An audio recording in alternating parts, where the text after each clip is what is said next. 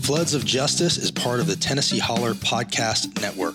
Follow the Holler for relentless coverage, shining a light on injustices throughout Tennessee. Find them online at tnholler.com and on Facebook, Twitter, and Instagram at the TN Holler. On this episode of Floods of Justice, we are talking John, Jesus, and Justice. We'll be right back. If you have your Bibles, open them to Amos chapter 5. And I want to read verse 24, where the prophet Amos says, I want to see a mighty flood of justice, justice, justice. Floods of Justice podcast looks at the issues of our day from a biblical perspective without the labels. Led by Reverend Dr. Kevin Riggs, affectionately known as Pastor Kevin or Rev Kev, he is the senior pastor of Franklin Community Church and founder of Franklin Community Development in Franklin, Tennessee. He is also a published author, teacher, professor, activist, abolitionist, husband, father, grandfather, scuba diver, and coffee connoisseur, which is why this podcast is brought to you from the coffee house at Second and Bridge in downtown Franklin. Let's begin the conversation. Good to see you, Pastor Kevin.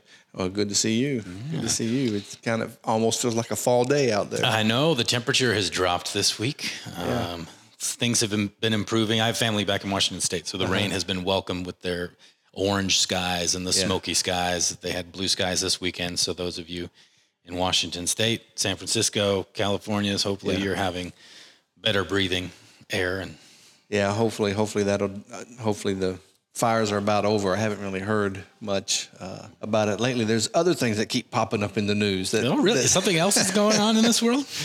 yeah, I don't, I don't really want to talk about taxes right now, but Oh, uh, yes, yes. Or lack thereof. or lack thereof. But I'm thinking, man, I struggle to pay my taxes every year and uh, spend. And uh, I could swing 750. yeah, I'd I be, could- I could I'd do be, that. I'd be thrilled to death if that's all my taxes. Where do I were. sign?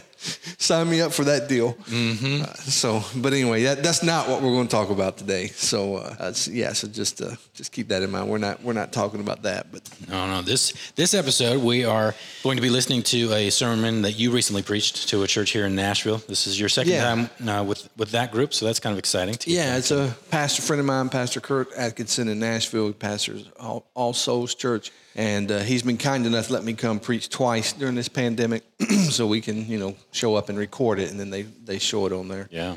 on their um, channel, um, you know, on Sunday mornings, and and uh, every time he wants me to come, he wants me to talk about justice. So if you go to our church's YouTube page and look back uh, a couple months, you'll see one sermon.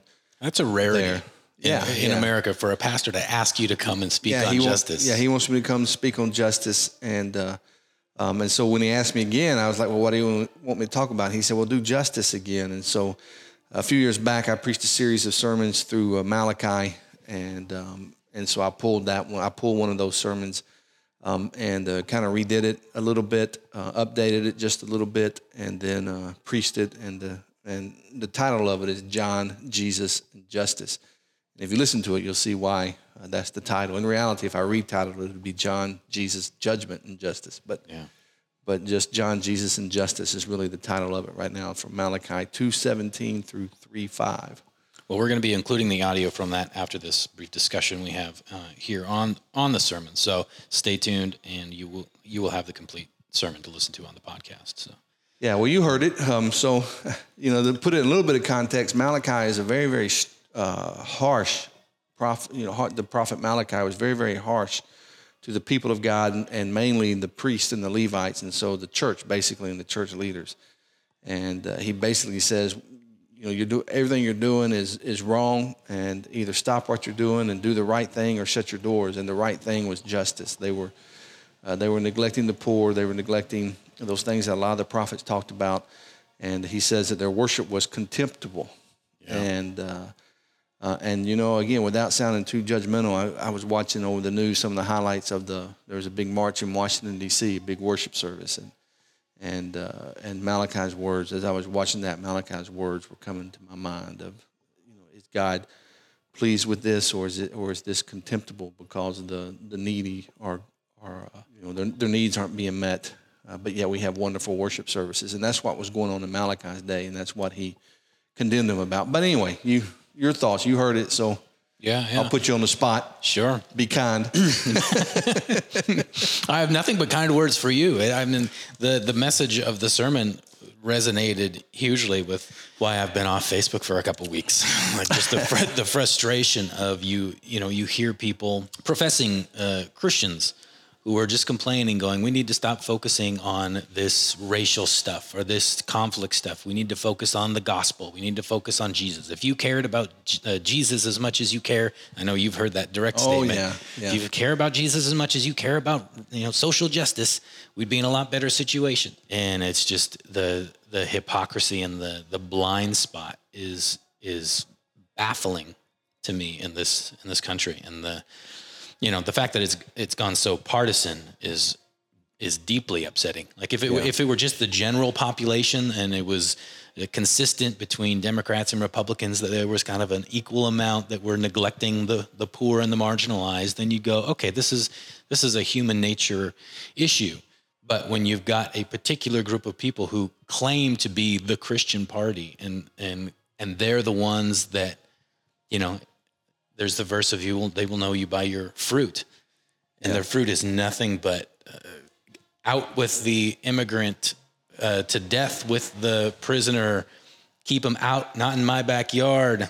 Yeah. that attitude like i i maybe selfishly but i've often prayed like god will you just mute some people? Like just strike them mute just for a little bit. Like i'm not i'm not talking for the rest of their lives but just to get their attention people that have really big microphones in this country and really big churches in this country just shut their trap for a bit Well, you sound like the prophet Malachi, because uh, that's exactly what he's in in chapter two, verse seventeen. So this is the beginning of the message. God says through His prophet to the preachers, "I am weary with your words. Yeah. I'm tired of hearing you, tired of hearing you." And they were elegant speakers yeah you know, and and I, that and I use myself as an example. You'll hear in the sermon because I just I you know I've received my criticism throughout the day, but uh, but to hear God tell me I'm really just tired of listening to your sermons, that Yeah. would yeah, what you I don't know if you'd overcome that, yeah. But that's exactly what that's exactly what Malachi and Malachi is the last book in the Old Testament, and so the next time God speaks is He breaks through with Jesus. And um, and so who knows? Maybe we're at that point where the final prophets are speaking to us again, and the next time God intervenes in history, it will be, um, you know, it'll be Jesus returning. And uh, uh, but who knows? But anyway, so that so that's the sermon. Um, you know, let me know what you think. We're coming in. We're getting close to our 50th episode. Um, it's like 45, 46, and um, so thank you for for our listeners. Um, and uh, keep listening, keep sharing. We would really like to build our audience. I think it's building, but you know it's building slowly. But we would really like to um, uh, build it. And so send us a word, send us a message if you if you uh, like this particular sermon or if you like any of our other um, podcast that we've done. And then uh, next week um, we got a two-parter that I that I want to talk about um, with the critical race theory. So we'll get back to a topic next week. But um, I just thought, well, maybe this sermon needs to get out there for people to hear um, another sermon on justice and the importance of justice in our churches and standing up for justice in our churches. So, if you have uh, any particular uh, congregations or speakers in the country that you would like to to share this with, hopefully there's open ears. And I, I don't know. Personally, I, I think of the, the the verse that's God corrects those whom He loves. So even if somebody is feels completely convicted by this message that you preach, that's not a bad thing. Like if God gets your attention and there's some uncomfortableness in that, and you go, uh, you know what, God, I was I was way off. Thank you for grabbing my attention. Thank you for pulling me back onto the straighter path. So I don't mean that in a snarky way. I, I genuinely mean it as if if this message is for you, I hope it finds you, and I hope you receive it. And uh, without further ado, we'll go ahead and cue up the the sermon: John, Jesus, and justice. Well, thank you so much, uh, Pastor Kirk. I appreciate you uh, having me out. It's always um, good to be asked to come speak somewhere, and then it's even better when they ask you to come back and speak again. Um, and so it wasn't just a one time shot, and our church looks forward to hearing from you uh, as well. And I appreciate the time of worship um, very much, much needed, and uh, just to really appreciate that and appreciate this opportunity. The passage has already been read. We're going to go through it again, um, but um, hopefully you still have your Bibles open. But if not, it's again, it's Malachi chapter 2, verses 17 through chapter 5, verse 3. And the title of the message is John, Jesus, and Justice. John, Jesus, and Justice. I was 15 years old when I started preaching. Um, eight years later, on, in August of 1989, I started pastoring my very first church. Uh, this November, I will be 55 years old. So I've been at this a long time. Not long ago, as I was thinking about these things, I tried to estimate. I, I, I do the best I can of keeping records of, of sermons, and I, and I tried to estimate. And I think, conservatively speaking, what that means from the age of 15 to a present, what that means is I've preached over 3,500 sermons. Uh, now, if the average sermon is roughly around 30 minutes, you may disagree with that tonight. I don't know what, what you're used to, uh, but using just averages, if I've preached somewhere between 35 to 100 to 4,000 sermons and they're roughly 30 minutes apiece, give or take, that means uh, that I have spoken for 2,000 hours straight without stopping. Now, that's almost 85 straight days of, of talking. And my wife, she, we were dating or we were boyfriend and girlfriend when I answered the call. So she's been with me this whole way. We were high school sweethearts. And so my wife has heard more of my sermons than anyone else. And she still doesn't listen to me. Bless her heart. And I hope my sermons have not been, um, have not wasted people's times. But more importantly, I hope that my sermons have not wasted God's time. So, no matter how long a person has been in ministry, the prophet Malachi has some very disturbing words for people like me and like people like your pastor and even for our churches. The book of Malachi is really a series of seven short sermons. And today's text, Malachi chapter 2, verse 17 through chapter 3, verse 5, is the fifth of those seven sermons. These sermons were directed to the priest or to the pastors of Judah, priests back then, but now pastors. And then, as a result, to the temple or to the church, to the people of God, but primarily to the leadership, to the priest. They had not been taking their job seriously. They had lost focus. And as a result, in Malachi chapter 1, as a result, Malachi says that the people's worship had become contemptible, is the word that he uses. And in another place, he uses abhorrent. That their worship was contemptible and their sacrifices had become meaningless. God's advice to them in Malachi chapter 1, verse 10, God's advice to them was to either repent or shut the doors to the temple, the church. And so his advice was look, you have not been doing what I've asked you to do, and so either repent or go home. Malachi's fifth sermon begins in a similar tone and gets quite personal very, very quickly.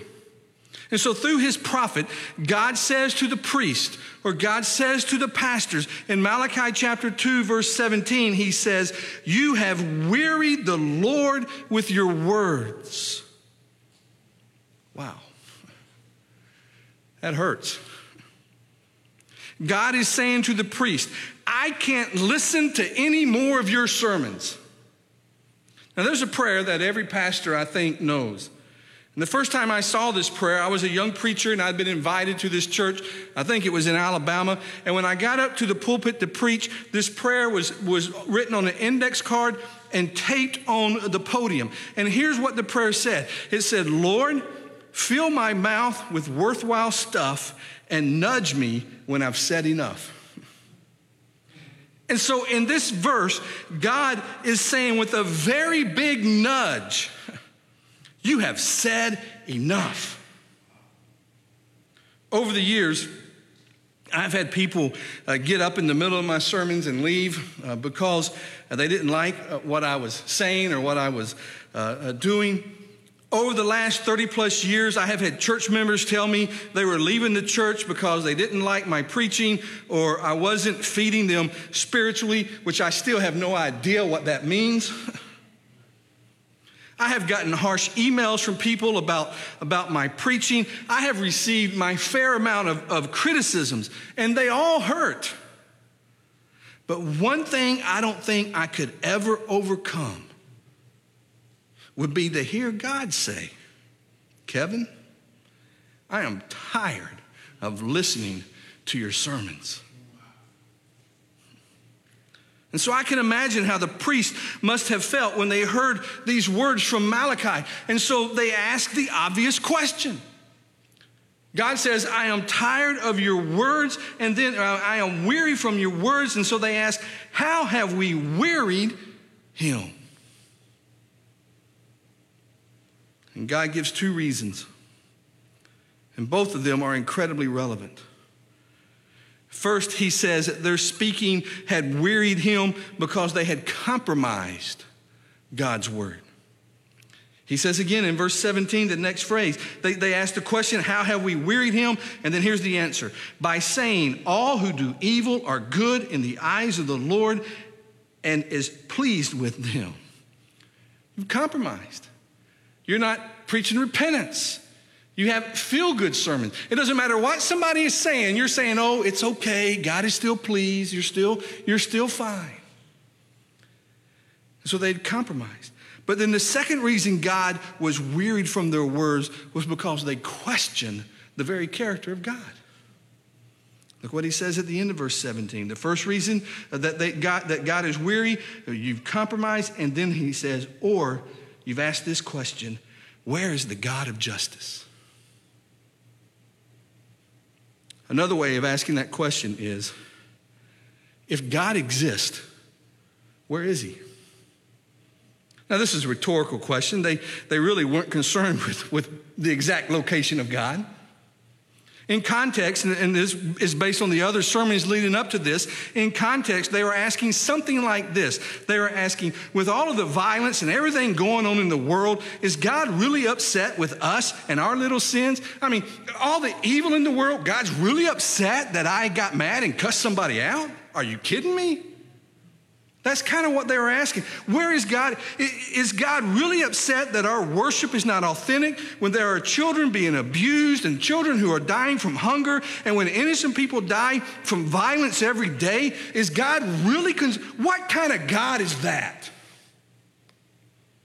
What kind of God is upset with little old me when there is so much injustice in the world? That's what they were asking. These type of questions get at the very heart of who God is because God is very much a God of justice. And so, this sermon, the fifth sermon from, uh, from God through his servant Malachi, God is answering the question where is the God of justice? Where is he? Now, Malachi chapter 3, verse 1 is extremely important. In this one verse, Malachi prophesies the coming of two messengers. Now, the word Malachi, the name Malachi means messenger. So, you know, I like to think that it was a real person named Malachi, but it could have just been a prophet who wrote this down and used this word because there's a message. Messenger. Look what he says in Malachi chapter 3, verse 1. He said, and remember, he's answering that question where is the God of justice? See, I will send my messenger who will prepare the way before me. Two messengers are coming, Malachi says. The first messenger God sends, he sends this messenger to prepare the way for the more important messenger. Now, does that sound familiar? Some 400 years later, quoting from a similar prophecy made by the prophet Isaiah, Matthew writes these words he says, In those days, John the Baptist came preaching in the desert of Judea and saying, Repent, for the kingdom of heaven is near. This is he who was spoken of through the prophet Isaiah, a voice of one calling in the desert, Prepare the way of the Lord, make straight paths for him. So, thus, Malachi is prophesying about the coming of John the Baptist, the messenger who preceded the messenger. And then he continues in verse 1. Then suddenly, the Lord you are seeking will come to his temple, the messenger of the covenant, whom you desire will come, says the Lord Almighty. And so the first messenger, John the Baptist, prepares the way for the second messenger. And the second messenger, Malachi says he's going to come quickly and he's the messenger of the covenant. Now, who is that? Right? It's obvious that this prophecy is about the coming of Jesus. And so Malachi says that the people are seeking and desiring this messenger. And so the people ask, Where is the God of justice? And God answers, He's coming soon. Now, it's 400 years between Malachi and Matthew, but in eternity, that's He's coming soon. And when He comes, Malachi is saying, He is going to bring justice with Him. But Malachi's prophecy about the coming of Jesus is really a little different than other prophecies about the coming of Jesus. In, in Malachi's prophecy, the best way to understand it is that it's really a double prophecy. That Malachi is predicting both the first coming and the second coming, the first advent and the second one.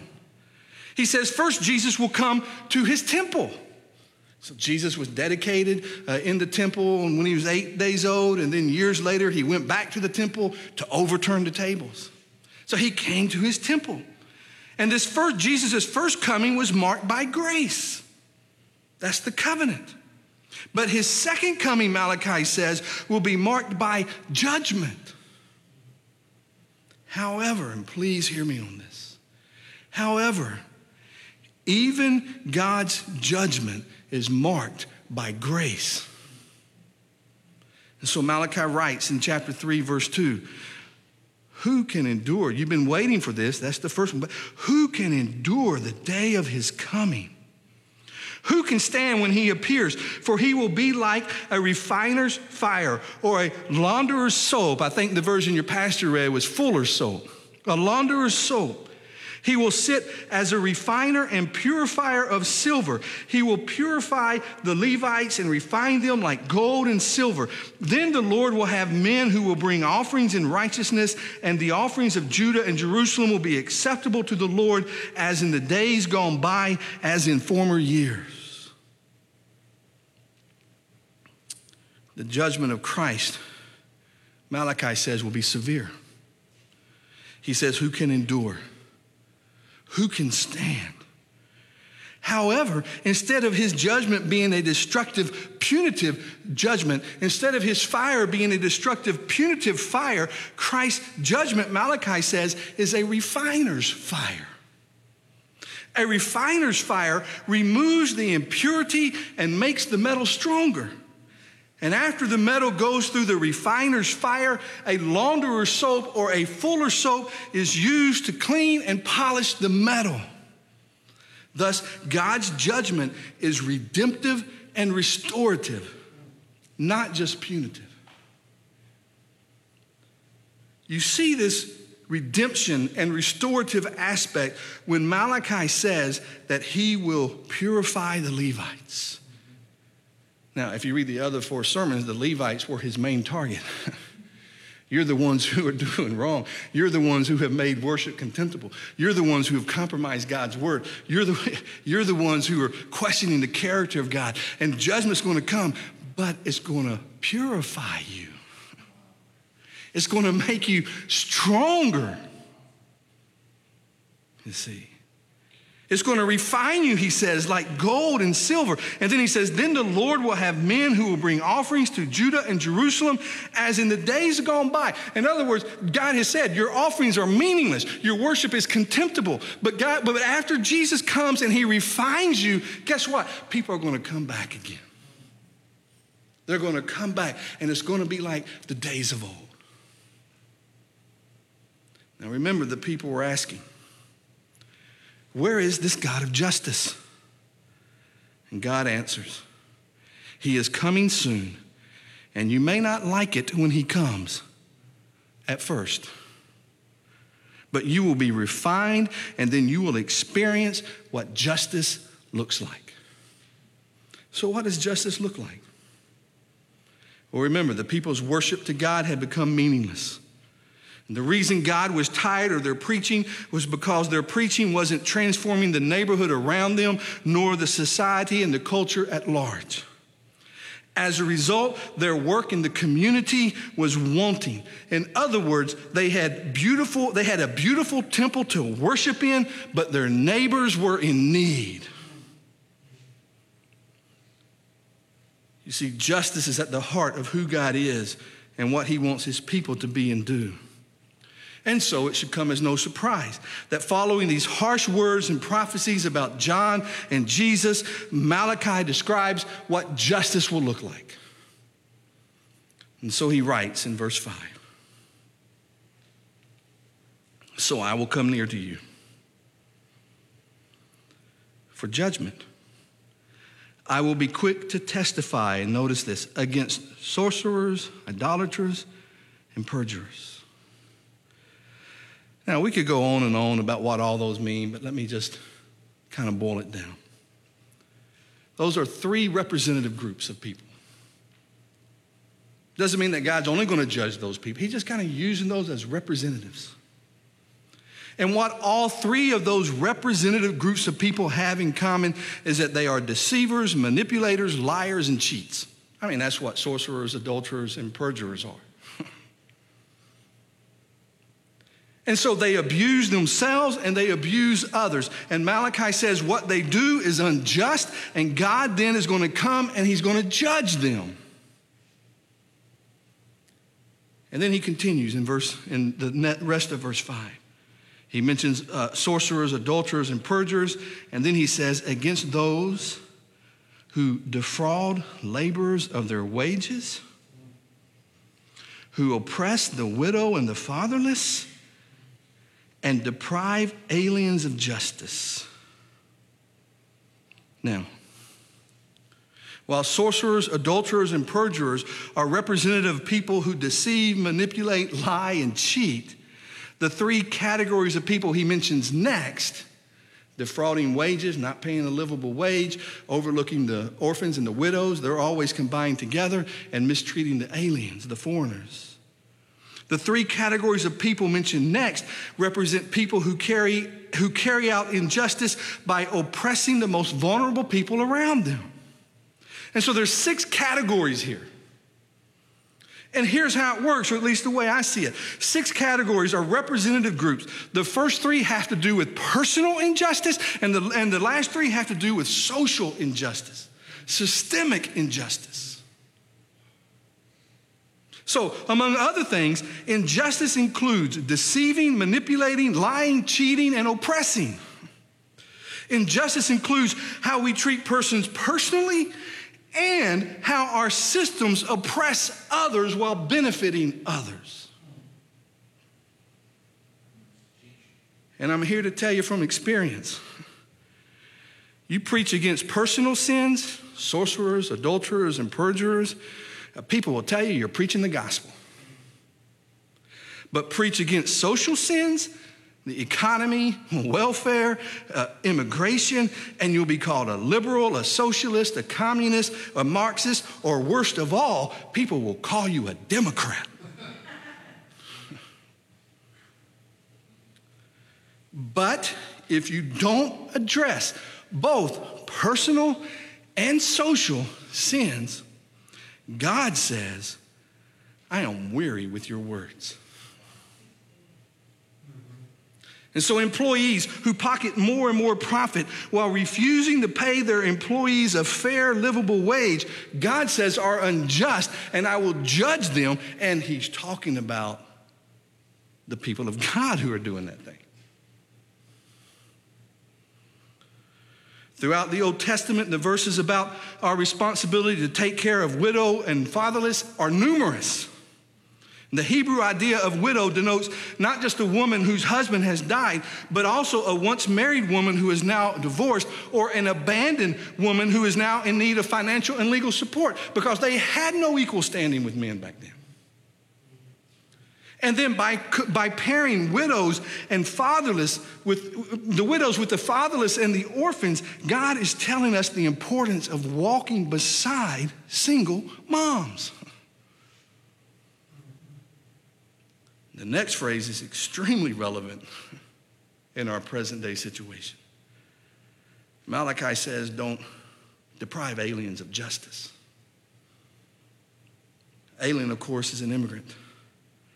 The Pew Research Center recently released a study where they found that white evangelicals are the most rap- rapidly anti immigration people in America. I wonder, I read that and I go, what Bible are they reading? Jesus clearly states that we are to welcome the immigrant, not mistreat them, not abuse them. And nowhere in Scripture do you find a difference between legal and, and not legal. Every human being is legal.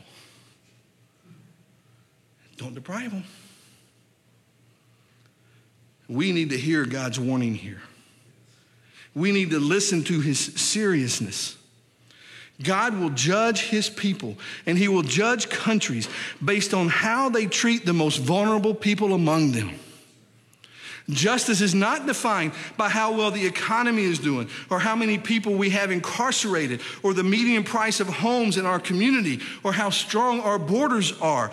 Justice is defined by the outcast, the marginalized, and the vulnerable. Some people define an overemphasis on social issues as the social gospel. Jesus defines it as the kingdom of God. The prophet Micah says, if a church is not involved in social issues, its worship is abhorrent to Almighty God. God says, either care for the least of these or shut your doors. So the people asked, Where's the God of justice? And God answers that He will send a messenger to prepare the way for the messenger who is the God of justice. He then calls the people to repentance for not fighting for justice. And so the outline is John, Jesus, justice. On the way over here, as I was going through this, I thought, well, actually, it should be John, Jesus, judgment, justice. But before God says all of that, he says, You have wearied the Lord with your words. So, what God is really saying through Malachi is less talk, more action. Less preaching, more advocacy. It's time the church goes public with her faith not just in our words, but more importantly, by our actions and our advocacy. What does justice look like? It looks like Jesus. And Jesus defined justice perfectly when he said, Do to others what you would have them do to you. Church, if we can't do that, we might as well lock our doors. Everything else is abhorrent to God. Let's pray.